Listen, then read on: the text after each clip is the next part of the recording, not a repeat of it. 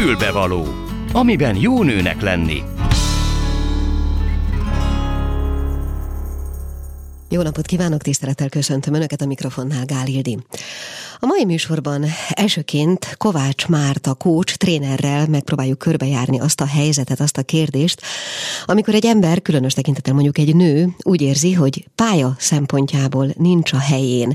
Szerintem ez különösebben nem ritka érzés egyikünk esetében sem, de hogy ebben a helyzetben mit lehet csinálni, hogyan lehet segítséget nyújtani, egyáltalán hogy veszük észre azt, hogy valami nem stimmel, mert olykor lehet, hogy ez nem egy meghatározott érzés, hanem csak valami valami fura, kósza, rossz érzés, valami, ami a kényelmünket izgatja, tehát azt érezzük, hogy valami nem kényelmes, nincs a helyén. No, tehát először vele beszélgetünk, azután pedig hoztam önöknek egy Karinti novellát, amit sajátos gondolat mentén hozzá lehet kötni ehhez a beszélgetéshez, majd akkor elmondom. A félkettes hírek után vendégünk lesz a Magyar Orr, vagyis Zolyomi Zsolt parfümőr telefonon.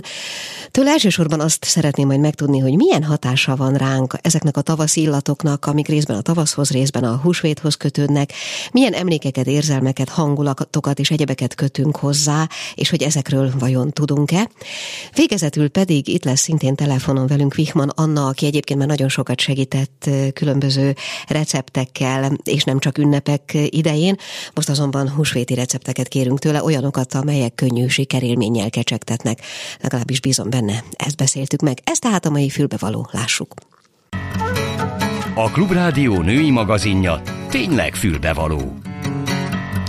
És itt van a vonalban Kovács Márta, halló! Jó napot kívánok, Ildikó! Köszöntöm a kedves hallgatókat is. Jó napot kívánok! No, hát azt próbáltam én fölvázolni itt az elején, és lehet, hogy nem teljesen jól, hogy arról, hogy egyébként mi jó helyen vagyunk-e a pályánkon az életünk bizonyos pillanataiban, nem is biztos, hogy tudunk. Úgy értem, hogy, hogy nem biztos, hogy ez egy konkrét érzés, hogy nem vagyok a helyemen, hanem csak valami diszkomfort hangulatérzet. Igen, jól mondja Ildikó. Ez általában úgy kezdődik, hogy, hogy rosszul érezzük magunkat, reggel nincs kedvünk felkelni, esetleg már vasárnap rossz érzéssel gondolunk arra, hogy másnap dolgozni kell menni. Aztán persze vannak konkrét problémák is, amit aztán tudatosodik bennünk. Éppen mostanában volt egy workshopom, ahol a résztvevők egyöntetően arról panaszkodnak, hogy, hogy a szervezeti kultúrával van problémájuk, hogy nem hallgatják meg a véleményüket. Továbbá a második leggyakoribb ok arra, hogy hogy menni szeretnének, vagy, vagy mennének, az a főnökük. Igen, gondolom, igen, persze, csak azt gondolom, hogy azért ez nem olyan egyszerű, ugye? Tehát, hogyha az ember egy helyzetben rosszul érzi magát, és nincs konkrét út előtte, vagy konkrét cél, hanem csak a rossz érzet, az még nem feltétlenül sarkalja arra, hogy valóban lépjen is. Mennyi ideig lehet bírni azt a fajta feszültséget, amiről most beszélünk? Hát azt gondolom, hogy előbb-utóbb azért ennek tünetei lesznek, tehát ha valaki már azt tapasztalja, hogy, hogy testi tünetei is támadnak, akkor bizonyára Mint mondjuk a probléma. Igen, igen, igen. Tehát ilyen pszichoszomatikus panaszai, összeszorul a torka, fáj a gyomra, akkor ott már valószínűleg probléma van, hogyha ez a munkahelyén keletkezik. Úgyhogy, az úgy, egyébként belőhető... ez már mindenképpen jelez. Uh-huh azt akartam kérdezni, bocsánat, hogy az azért belőhető, hogy ez mondjuk a, az első munkahelyhez képest, tehát hány év után alakulhat ki, hogy ezt így meg is tudjuk, megismerjük, fogalmazni saját magunknak? Mikor jellemző egyfajta ilyen váltásra való képesség? Hát a nők azok, azok 40 feletti vagy 40 közeli életkorban érkeznek el ahhoz a korhoz, amikor visszanéznek az eddigi életükre, és elgondolkodnak azon, hogy valóban ezt akartam, amikor fiatal voltam, vagy fiatalabb voltam, mert azért egy 40 éves nő még nem idős, és a, akkor ö, gondolkodhatnak el, el arról, hogy ö, a munkahelyén vel van probléma, vagy, vagy probléma lehet. Aztán persze teljesen változó, mert hogyha valaki már eleve rossz pályát választ, mert nagyon sokszor előfordul, hogy a szülők azok, akik meghatározzák a pályaváltást, akkor ez előbb is elkövetkezhet, ez az enerválatlan állapot. Igen, ez Aztán nagyon... van, bocsánat, van Igen. még egy olyan is, amikor valaki már ö, olyan, olyannyira ö, kiégett, vagyis elfáradt a munkahelyén, ez bizonyos szakmákban elég gyakori is tud lenni, hogy ilyenkor is meg szoktak keresni, hogy hogyan tovább. Uh-huh. Arra gondoltam, a múltkor volt egy másik műsorban egy beszélgetés az életközepi válság kapcsán, és gyakorlatilag ugyanezeket a tüneteket eh, említette ott is a szakember, a kiégést, a fáradtságot, a fizikai tüneteket, azt az érzetet, hogy oké, okay, idáig elértem, de ez lenne minden, hogyan tovább. Ezek azért többé-kevésbé lefedik egymást, ugye, amiről most beszélünk? Azzal. Igen. Uh-huh. Igen. Jó, Igen. mi az, ami, mi az, ami ilyenkor tehető, azon kívül, hogy az ember vesz egy nagy levegőt és ránéz arra, ami eddig volt? Hát először is jó, jó hogyha a, az okokat ö, tudatosítja, ezt lehet egyedül, lehet ö, úgy, hogy egy baráttal átbeszéli, esetleg szakemberhez fordul, hogy mi is az, ami őt, ö, őt bosszantja, vagy mi az, ami, ami őt bántja. Tehát lehet, hogy egyszerűen arról van szó, hogy a munka, munkahelyi légkör nem megfelelő számára, mint ahogy említettem, a szervezeti kultúrát és a főnökséget. Ugye van egy másik féle típusú probléma, amikor valaki megunja a munkáját, hogy ilyen is előfordul egyébként így 40 év tájékán, és akkor szeretne valami egészen más, más csinálni. Úgyhogy ilyen körülmények között fordul meg a fejében a váltás gondolata, és hogy azt mondjam, a megoldások azok elég közel vannak, csak amikor az ember benne, benne van ebben a helyzetben, akkor kevéssé látja a megoldást, hogy valóban munkahelyet kell váltani, esetleg a munkahelyén munkakört kell váltani, mert ilyenre is szoktam bátorítani az ügyfeleimet, hogyha erre lehetőség van, hogyha egy, egy olyan állapot van, amikor már rutinszerűvé válik egy munka, vagy pedig egyszerűen egy pályaváltás a megoldás. Az ön praxisában egyébként mutatkozott például a COVID következtében a home office hatása? Mert én beszélgettem sokakkal, akiknek hatalmas, hát hogy mondjam, felüdülést hozott az a helyzet, hogy nem kellett otthonról elmenni, és mindezeket a szorongásos tüneteket nem produkálták otthon nyilvánvalóan. Illetve másfajtákat produkáltak. Igen, ez egyébként változó, hogyha valaki introvertált vagy extrovertált, akkor másképpen tűrte a, hogy úgy mondjam, vagy örült a home office-nak. Egy introvertált embernek kifejezetten hasznos és kellemes olyan körülmények között dolgozni otthon, amikor kevesen zavarják, és valóban csak akkor kell kapcsolatba lépni másokkal, amikor esetleg egy értekezlet van, vagy megbeszélés van. Míg egy extrovertált embernél, aki a, a, a, a társaság a lételeme, náluk pedig éppen fordított a helyzet, amikor a home office az csak ideig, óráig lehet egy megoldás. Uh-huh. Nyilván, amikor az ember eljut odáig, hogy valamit változtatni kéne, és erre rálátást is szerez valamennyire, akár az ön segít- segítségével, akár magától, akkor azért az még mindig nem feltétlenül az ajtónyitása is egyben. Mi kell ahhoz, hogy, hogy ezt megmerjük Ö, Hát lépni? elég, elég sok minden kell ehhez. Az, én ügyfeleim körében egyébként, de egyébként ez is a gyakorlat, hogy a fájdalom az mindig, mindig jobban fáj, mint a, mint a vágy, ami motivál, hogy változtassunk. Tehát bele lehet kerülni egy úgynevezett ördögi körbe, amikor egyszer rosszabb egy kicsit, aztán megint javul a dolog, á, nem is olyan rossz, ö, égül is jók a kollégák, a főnök ma szépen szólt hozzám, és aztán egyszer csak megint rosszabb lesz, és akkor ez így körbe-körbe mehet, hogyha itt így gyakorlatilag nem lép ki az illető ebből az ördögi körből. Tehát ez aztán elhúzódhat, mint ahogy itt a beszélgetés elején is kérdezte Ildikó, hogy mennyi idő az, ami, aminél eljut az ember odáig, hogy akkor kész, akkor változtassunk. Ez az, azt gondolom, hogy évekig is bele lehet ebbe a helyzetbe ragadni, úgyhogy, a, úgyhogy olyan, olyan ebben az életkorban egyébként nagyon nehéz váltani, azt gondolom, mert mert egy fiatalabb korban, amikor az ember pályakezdő, akkor, akkor ugye megszokott, hogy azt a munkát még soha nem végeztük, és próbálkozunk. De a, a 40 fölötti, vagy a 40 közeli életkorban, vagy még az idősebbeknél pedig a biztonság az, ami, nagyon meghatározó, és nagyon nehéz ott hagyni, a, ugye főleg, hogyha egy jól fizető állása van valakinek, vagy egy, vagy egy hitel, ami, ami terheli a mindennapjait, akkor nagyon nehéz megoldást találni, hogy, hogy ebből a helyzetből kilépjen és mégis azt gondolom, hogy valószínűleg meg kell őket erősíteni, és ezt most öntől kérdezem, hogy erre mi a, mi a, a praxisában, mi a jellemző segítségnyújtás? Megerősíteni abban a szándékban, hogy lépjen, vagy tágabb rálátást biztosítani neki, mert egy nyilván munkahelyet nem fog tudni találni azoknak, akik váltani szeretnének. Hát ez így van. Én azt gondolom, hogy, hogy én coach vagyok, tehát ez azt jelenti, hogy én a megfelelő kérdésekkel segítem az ügyfeleimet, hogy azt a választ találják meg, ami számukra megfelelő.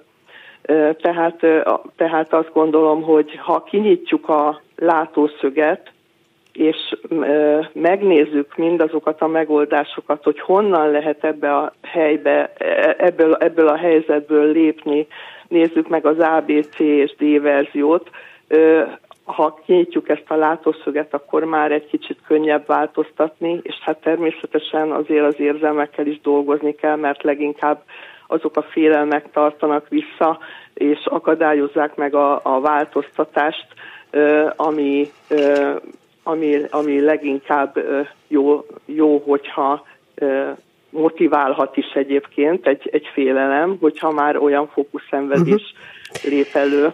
Még, még egy utolsó kérdés, bocsánat, van-e visszacsatolás a munkájáról? Tehát látszik-e a munkájának az eredménye? Jelentkeznek-e azok, akik mertek lépni, vagy akár nem mertek lépni hosszabb idő után?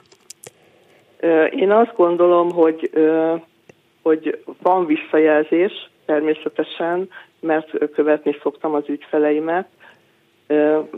Leginkább azoknak megy ez a sikeres a váltás, hogy úgy mondjam, aki, aki igényli, hogy menet közben is hogy úgy mondjam, tartsuk a lelket egymásban, illetve nézzük meg, hogy mire van segítsége, és akkor abban kap segítséget.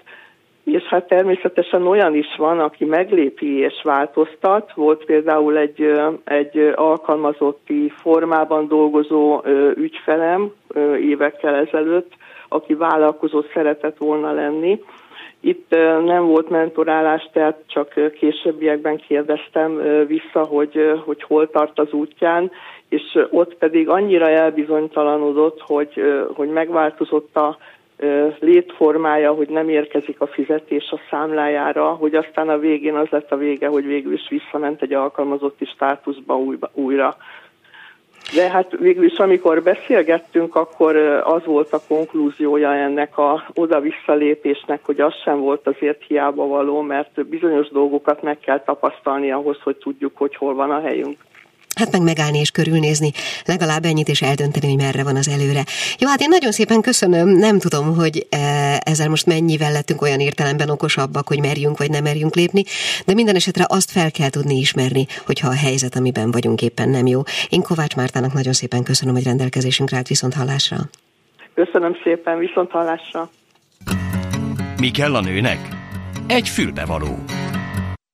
Hoztam, most hoztam valami egészen mást, egy karinti novellát, régen hoztam már irodalmi idézetet, egy olyan karinti novellát, ami egy nőnek az életében egy óriási váltásról szól, annyira óriási váltásról, hogy ez a nő egyébként meghalt, és Karinti Frigyes, az, tehát Karinti Frigyes első feleségéről beszélek, Judit, Judik Eterről, akinek a halála után íródott ez a bizonyos novella, amit most meg szeretnék mutatni.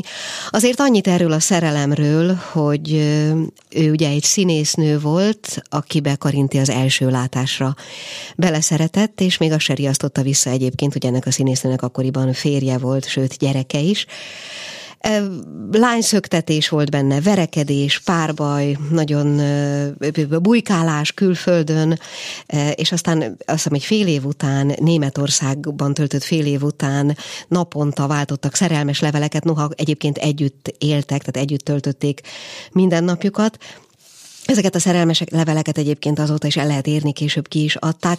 Szóval egy nagyon-nagyon szenvedélyes kapcsolat volt, aminek a vége az lett, hogy Karinti karjai között halt meg a felesége. Hát ebből az élményből fakadt az, amit most szeretnék önöknek megmutatni. Két hét múlva egy délután háromkor kelt fel megint, és elhatározta, hogy mégis kívánszorog. Ezek a napok különben így teltek, három óra felé felkelt, megebédelt a vendéglőben, sokat evett és nehéz ételeket. Aztán felment újra, és egy régi angol regényt fordított este nyolcig, amitől kábult és zavart lett. Aztán egy külvárosi kávéházba ment el, ahova az előtt sose szokott járni, és képes lapokat nézett, és zenét hallgatott, és megint sokat evett vacsorára. Hazament, lefeküdt, és könyveket rakott maga elé de a betűkből nem látott semmit. Elfújta a lámpát, és akkor halálos csönd következett a néma és fenyegető bútorok között. Amint hanyat feküdt, kinyújtott hideg lábain alul indult meg a remegés, lassan terjedt, oldalt fel a szívéig a nyakán keresztül, és végre a fogáig ért, s a csöndet a zúgó szoba odvában akkor halkan, egyenletesen törte föl a vacogás, és figyelte, hogyan verődnek össze a fogak mindig hangosabban és ütemesebben és a vacogás közben mindig ugyanabban a mozdulatban látta a feleségét. Amint este a hídnál, még hirtelen, keményen és elszántan nyújtja a kezét, és vonagló szája kérlelhetetlen dacban és gyűlöletben egyszerre elfehérül. Tovább már ne kísérjen, villamosra fogok ülni.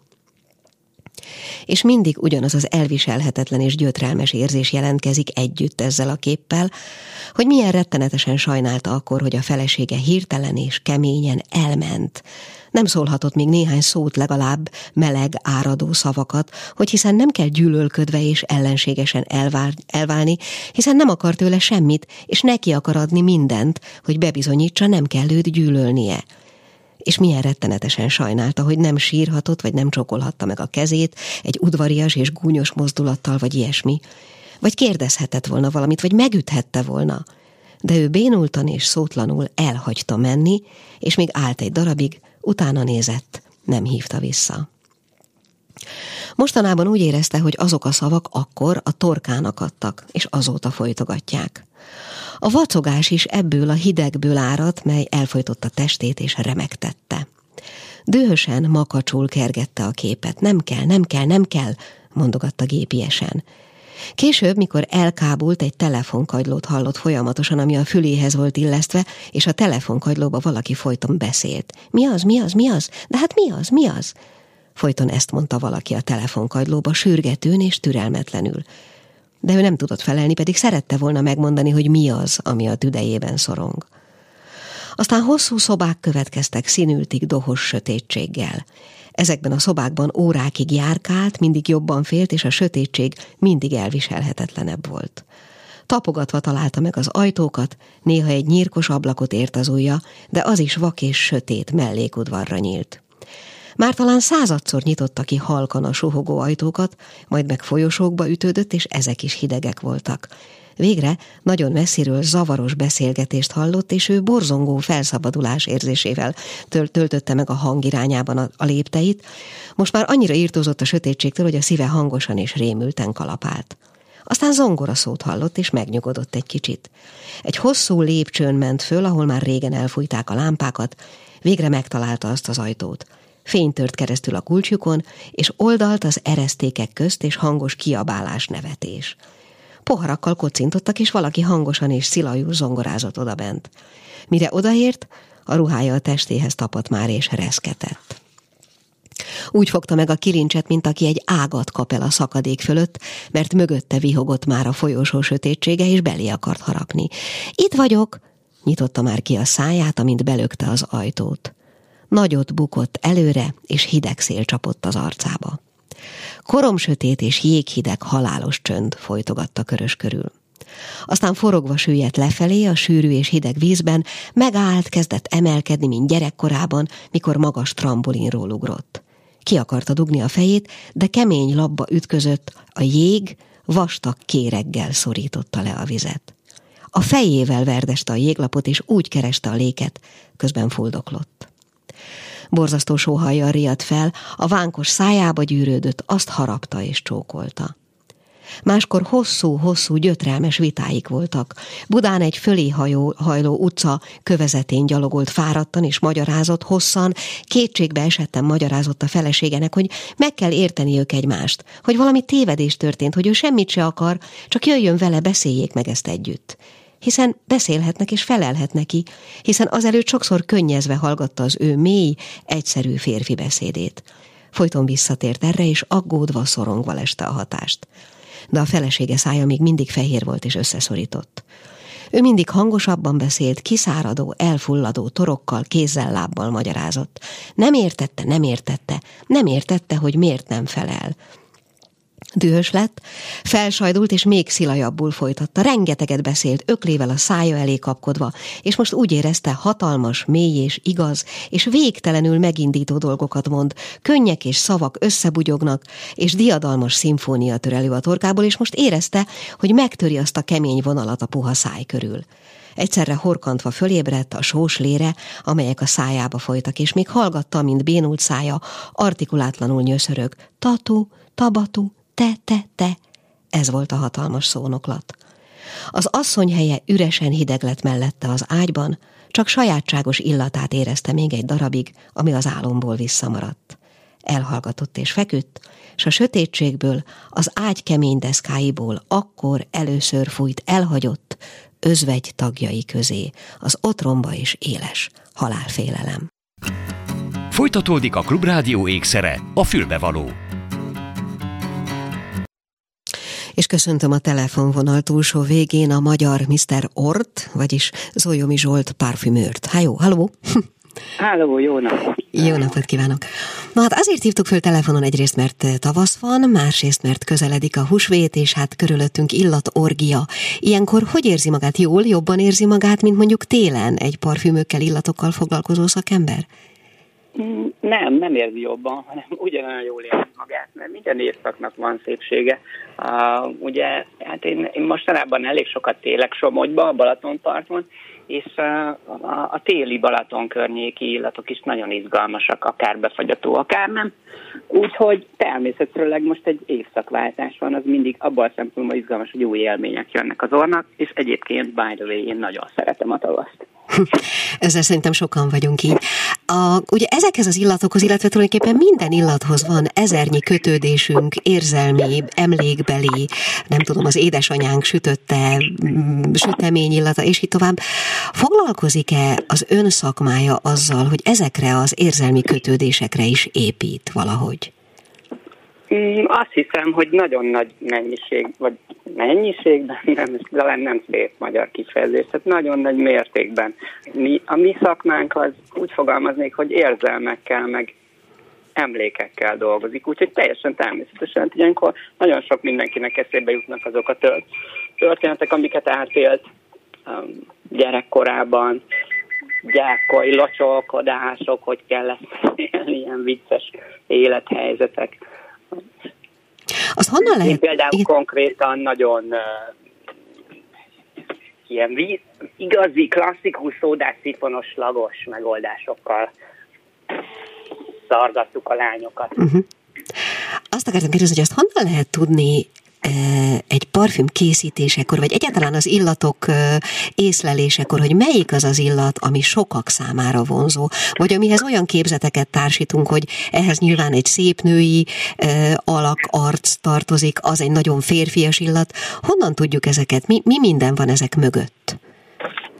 Igazándiból mi parfümőrök kb. 6000 alapanyaggal dolgozunk, és vannak alapanyagok, amik eleve femininek vagy maszkulinok, uh-huh. vagy legalábbis a hangulatot keltenek, amit a rendezvúzás kapcsán jól lehet használni, de az is igaz, hogy valójában ezeknek az alapanyagoknak a bizonyos arányai adnak ki olyan hangulatokat, hogy egyszer inkább ez, egyszer inkább az a logika, és természetesen vannak olyanok, amiknél nem döntjük el előre a nemet, tehát hogy például egy szép kirándulás emlékét akarom megidézni a kóddazűről, akkor annak nem hiszem, hogy van feltétlen nemisége, uh-huh. így mondanám. De a kérdésére válaszolva van például egy olyan parfüm nálunk, aminek funny neve van, mert az a neve, hogy not a parfüm, vagy nem parfüm, és ez egyetlen egy alapanyagot tartalmaz, ami kifejezetten egy ilyen úgynevezett animális erotizáló illat. Na ezt, ha felteszi egy hölgy a bőrére, akkor először egy kicsit becsapós módon csak ilyen enyhe kis tisztaság, puderillatot fognak érezni körülötte az emberek, de aztán valahogy azt érzi, hogy a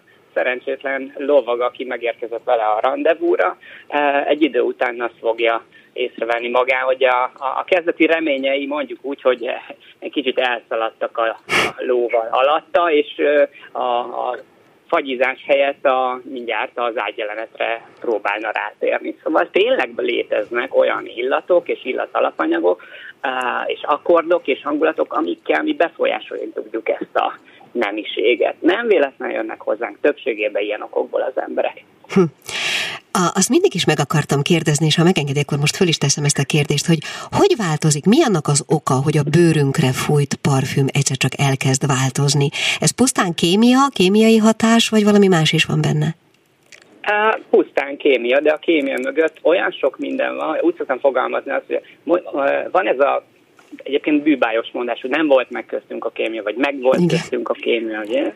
Ez azért érdekes, mert hogyha fogunk egy ember, akinek konkrét saját bőrillata van, az nincs még egy olyan ember a Földön. Tehát a mi testillatunk az biometrikus azonosítónk is egyben, tehát ugyanúgy beazonosít minket az a körülöttünk, minket körülvevő aromavilág, mint az új lenyomatunk, vagy a hogy mondják ezt, a, az íriszünk mhm, mintázata, uh-huh, ami meg kriminalisztikai szinten beazonosító jegyünk. Uh-huh. Na, ha ez, ha ez azt el tudjuk képzelni, hogy az illatunk is ugyanerre képes, már pedig képes, mert bármilyen nyomozó kutya beazonosít minket, hogy ott hagyott kezt alapján, akkor azt el lehet képzelni, hogy mennyire egyedi az a mondjuk, hogy illatmolekula pattern, ami körülvesz, és az, az nem csak abból ered, hogy mit tettünk tegnap este, mert mit ittünk, ittunk, és mennyit bulisztunk, vagy kipihentek vagyunk, hogy, hanem hogy érzelmi dolgok vagyunk-e, életünk melyik fázisában tartunk. Tehát mindaz, amit az elmúlt hónapokban, években csináltunk,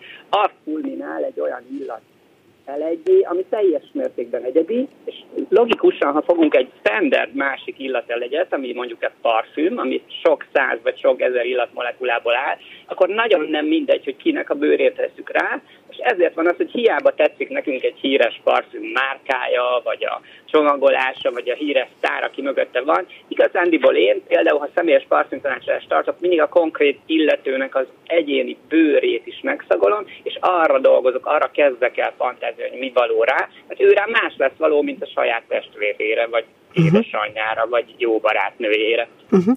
Ezt is régóta meg akartam kérdezni, és most pont arra kanyarodott, úgyhogy megteszem, hogy minden parfüm és minden nélkül ugye azt mondta, hogy megszagolja az illető bőrét. Egy ilyen információ önnek többet mond, mint mondjuk nekem? Gyanítom, igen.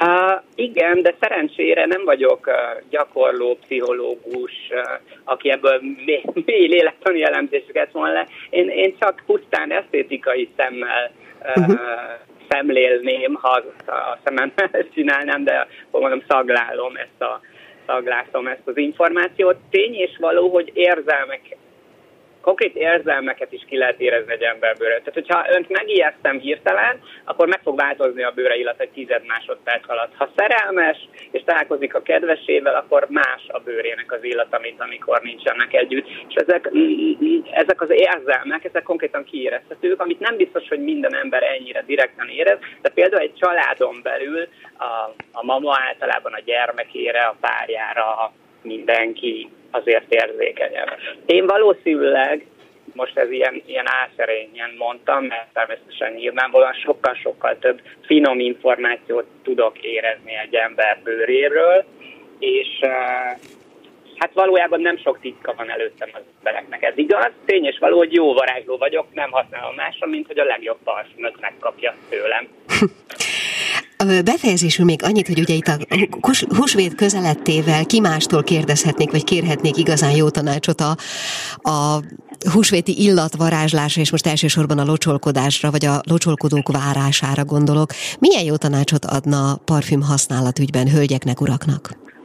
Ez nagyon kedves kérdés. Hát ennyi évtized tapasztalat után azt mindenképpen, hogy ne, ne, ne, ne próbálkozzunk a bármennyire is a jónak tűnő nagymama nagypapa édeszülő ott maradt, elég luxusnak tűnő maradék, kicsit már sötét sárgává, narancssárgává alakult illatával, mert azzal, hát mondjuk úgy, hogy nem sok barátot fogunk szerezni, hát egy nagy, vagy, vagy valami nagyon-nagyon diszkrét, ilyen könnyed tavaszi, enyhe, akvatikus, vizes, van egy ilyen akkord, úgy hívjuk, hogy akvás akkord, tehát ilyen vízes parfümöt merek javasolni.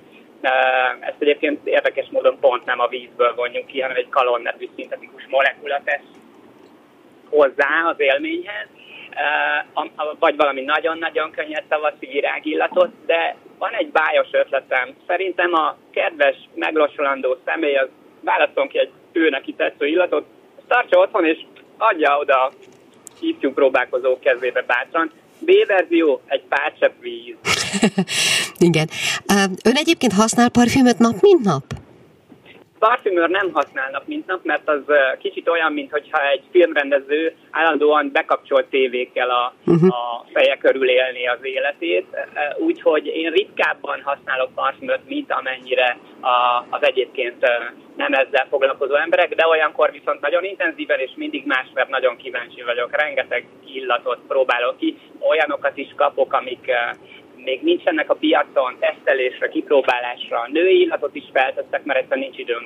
Egyszerűen annyira érdekel, hogy milyen, hogy nem várom meg, míg egy hölgy a, a közelembe kerül esetleg, szóval rajtam néha furcsa dolgokat lehet zagolni. És, és egyébként hogy pihenteti az orrát, és ez most már tényleg a beszélgetés vége, bocsánat? Ja, egész nyugodtan. Most jöttem Dubajból, mert én csináltam a magyar pavilon illatait. Ugye a, a, a, az Expo-n, a világkiállításon 192 ország közül a másodikak lettünk a tematika bemutatásával kapcsolatosan, és ez egy tipikus olyan feladat volt, amikor a magyar vízek illatait, tehát teszem azt egy gyógyfürdőnek, meg a hévízitónak, meg a, a, a Balatonnak, a különböző vízillatokat, és érdekes módon engem pont ez, ilyen víz közeli élmények, tehát a tengerparton levés, a Balatonon levés, ezek a nagy nagy egybefüggő víz tömegnek az illata, az kiváló pihentető. Engem legalábbis kisimít orban. Nyilván akkor nem véletlenül tartózkodik sokat Somogyban, ahogy kezdtük Ez a beszélgetést. Nagyon szépen köszönöm, Zolyomi Zsoltot hallották a magyar Mr. Ort. Köszönöm szépen, hogy rendelkezésünkre állt viszont hallásra. Én köszönöm, viszontlátásra. Mi kell a nőnek? Egy fülbevaló. És az ízek, vagy az illatok után most következzenek ízek, és már rögtön le is lőttem, hogy ki van a vonalban, mert Vihman Annát köszöntöm a telefonvonal túlsó végén. Hello! Hello, szia, itt vagyok. Szia! No, hát te már nagyon sokat segítettél nekünk különböző helyzetekben nagyon finom alkalomhoz illő, vagy könnyű sikerélményhez juttató receptekkel, és ma is valami hasonlót remélek tőled, de most a húsvét tárgykörében. Ó, igen hogy mit tudunk gyorsan főzni hát mit tudunk, Igen, mit tudunk valami olyasmit csinálni, amit nem lehet elrontani, vagy akár olyat, amihez nagyon nagy szakértelem kell, akár mindkettő. Minden esetre juttassuk valahogy sikerélményhez a hölgyeket. Én mondjuk a húsvétot mindig úgy szoktam megközelíteni, hogy nagyon sok hidegfogást készítek, amit előre el tudok készíteni, tehát akár már szerdán, csütörtökön is két-három krémet elkészítek, vagy hideg salátát, és azok pont jól összeérnek húsvétra, úgyhogy én inkább arra szoktam törekedni, hogy előre készítsek dolgokat, és akkor egy nagyon szép színes húsvéti tálat tudok csinálni, úgy kevés munkával, hogy aznap már nincsen sok dolgom bele, aznap már csak a kalácsot szoktam megsütni. Uh-huh. Na, hát akkor mondjunk erre példákat, meg azért még a sonkával kapcsolatos trükkök is érdekelnek, ha van ilyen. De most először kezdjük a... Ja, jó, oké. Okay. A sonkával kapcsolatban szerintem az a legfontosabb, hogy hagyományos eljárással készülő sonkát vegyünk, és annak pedig csak az a trükkje, hogy be kell áztatni főzés előtt, mert ugye hagyományosan sóval tartósítják, és ezek mindig nagyon sósak. És nagyon gyakran találkozom azzal, hogy azért nem veszik meg ezt az emberek, mert hogy túl sós. Hát persze, hogyha nem áztatjuk be főzés előtt, akkor biztos, hogy túl sós marad. Úgyhogy érdemes, hogyha vasárnap akarunk sonkát reggelizni, már szombat reggel beáztatni a sonkát, megőzni este, hagyni kihűlni a főzőlében, és akkor vasárnap reggel egy nagyon-nagyon finom ízletes sonkát tudunk az asztalra adni. Mennyi ideig kell főzni?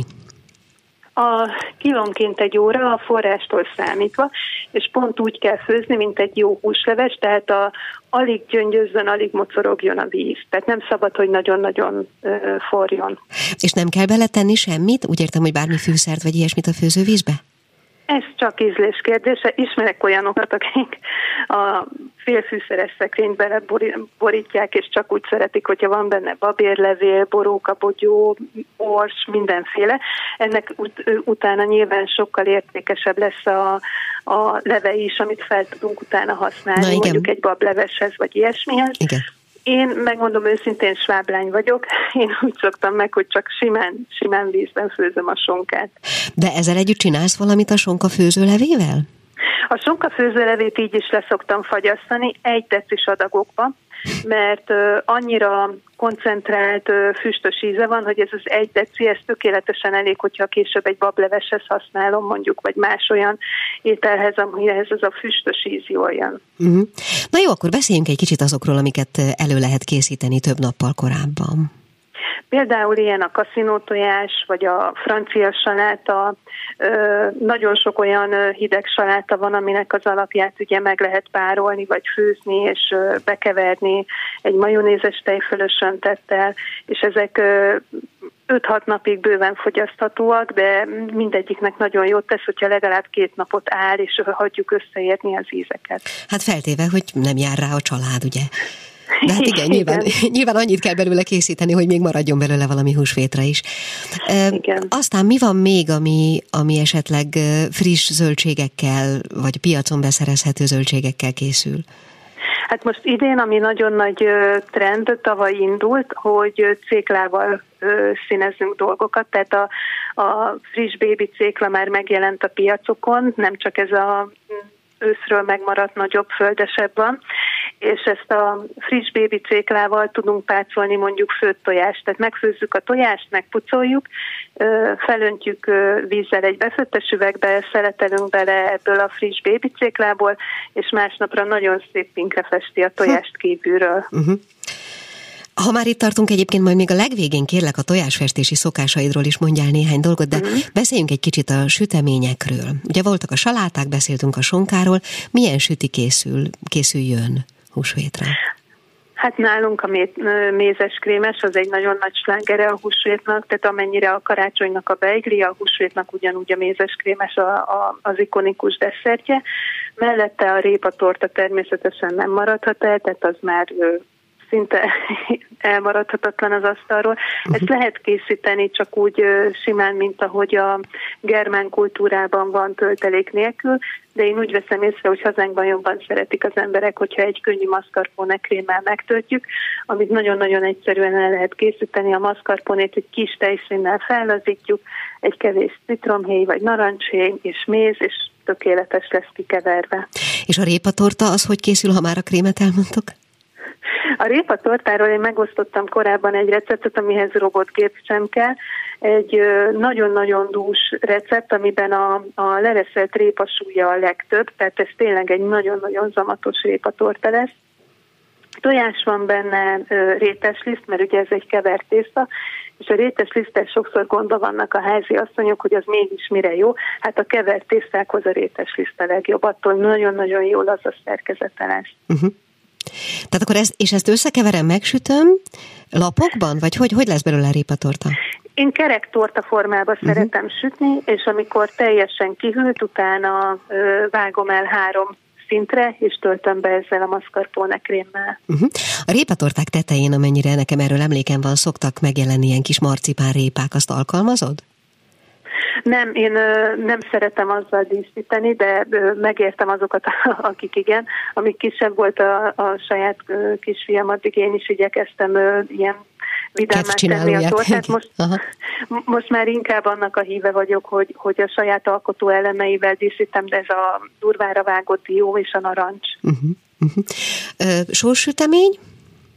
Sorsüteményből a pogácsák az, az, az nálunk minden húsvétkor nagyon megy, kétfélét szoktam készíteni, a tejfölös pogácsa, annak nagyon jót tesz, hogyha egy napot áll a hűtőben, és a, a tésztában tud dolgozni az élesztő, és nagyon lassan kell meg, és soha nem annyit készítek, amennyire gondolom, hogy elég lesz, úgyhogy van egy gyors receptem, ami sütőporral készül, egy feta sajtos pogácsa, és akkor azzal szoktam pótolni a fogyás után. A uh-huh, a vendégek, vendégjárás Igen. után alatt.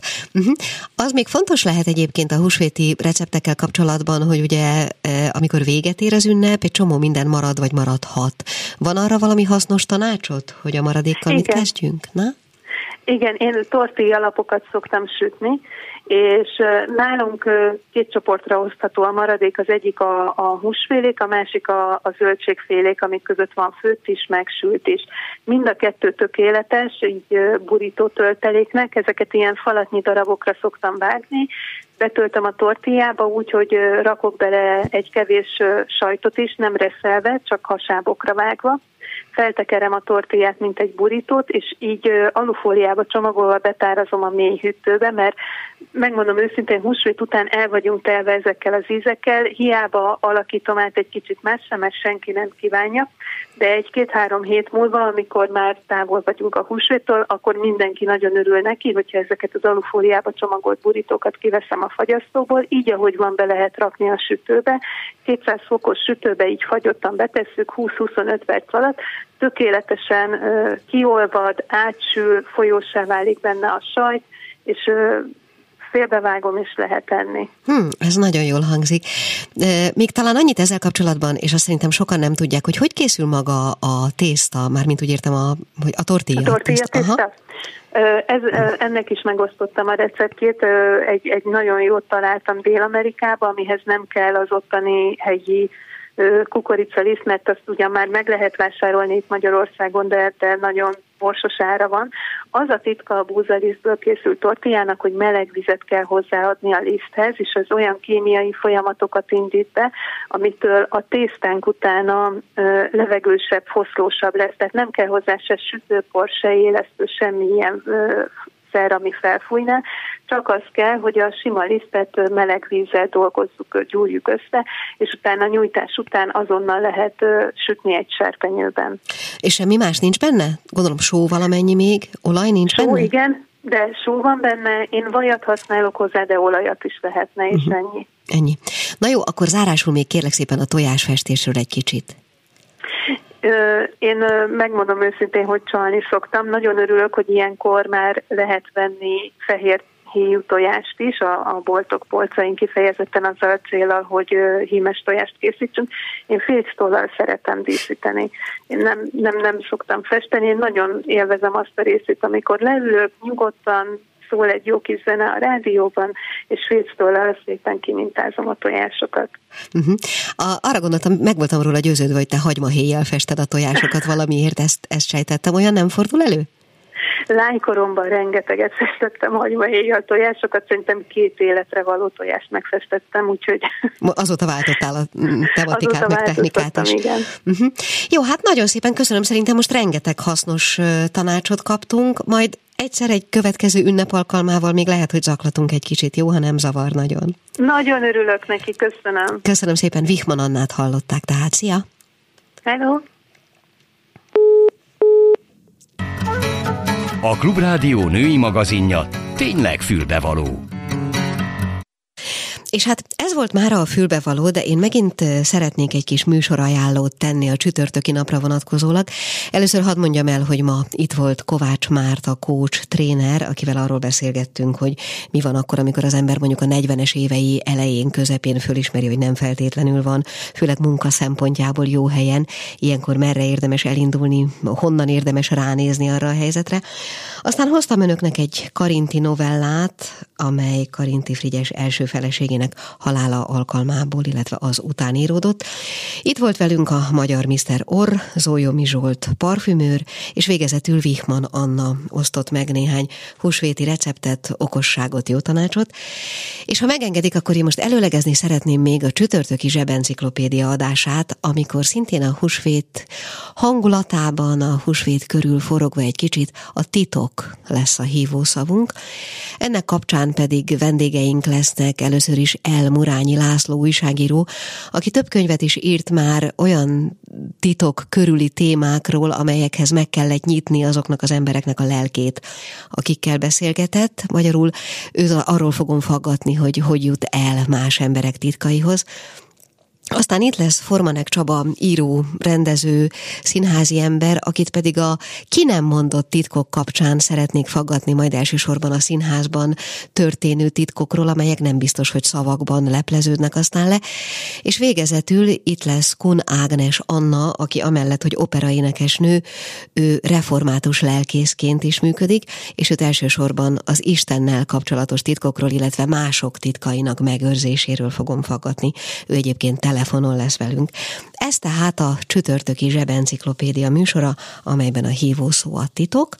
Mára pedig én köszönöm szépen a figyelmüket, ez volt a mai fülbevaló Gálildit hallották a viszonthallásra. A Klubrádió nem csak nőknek szóló magazinját, a fülbevalót hallották.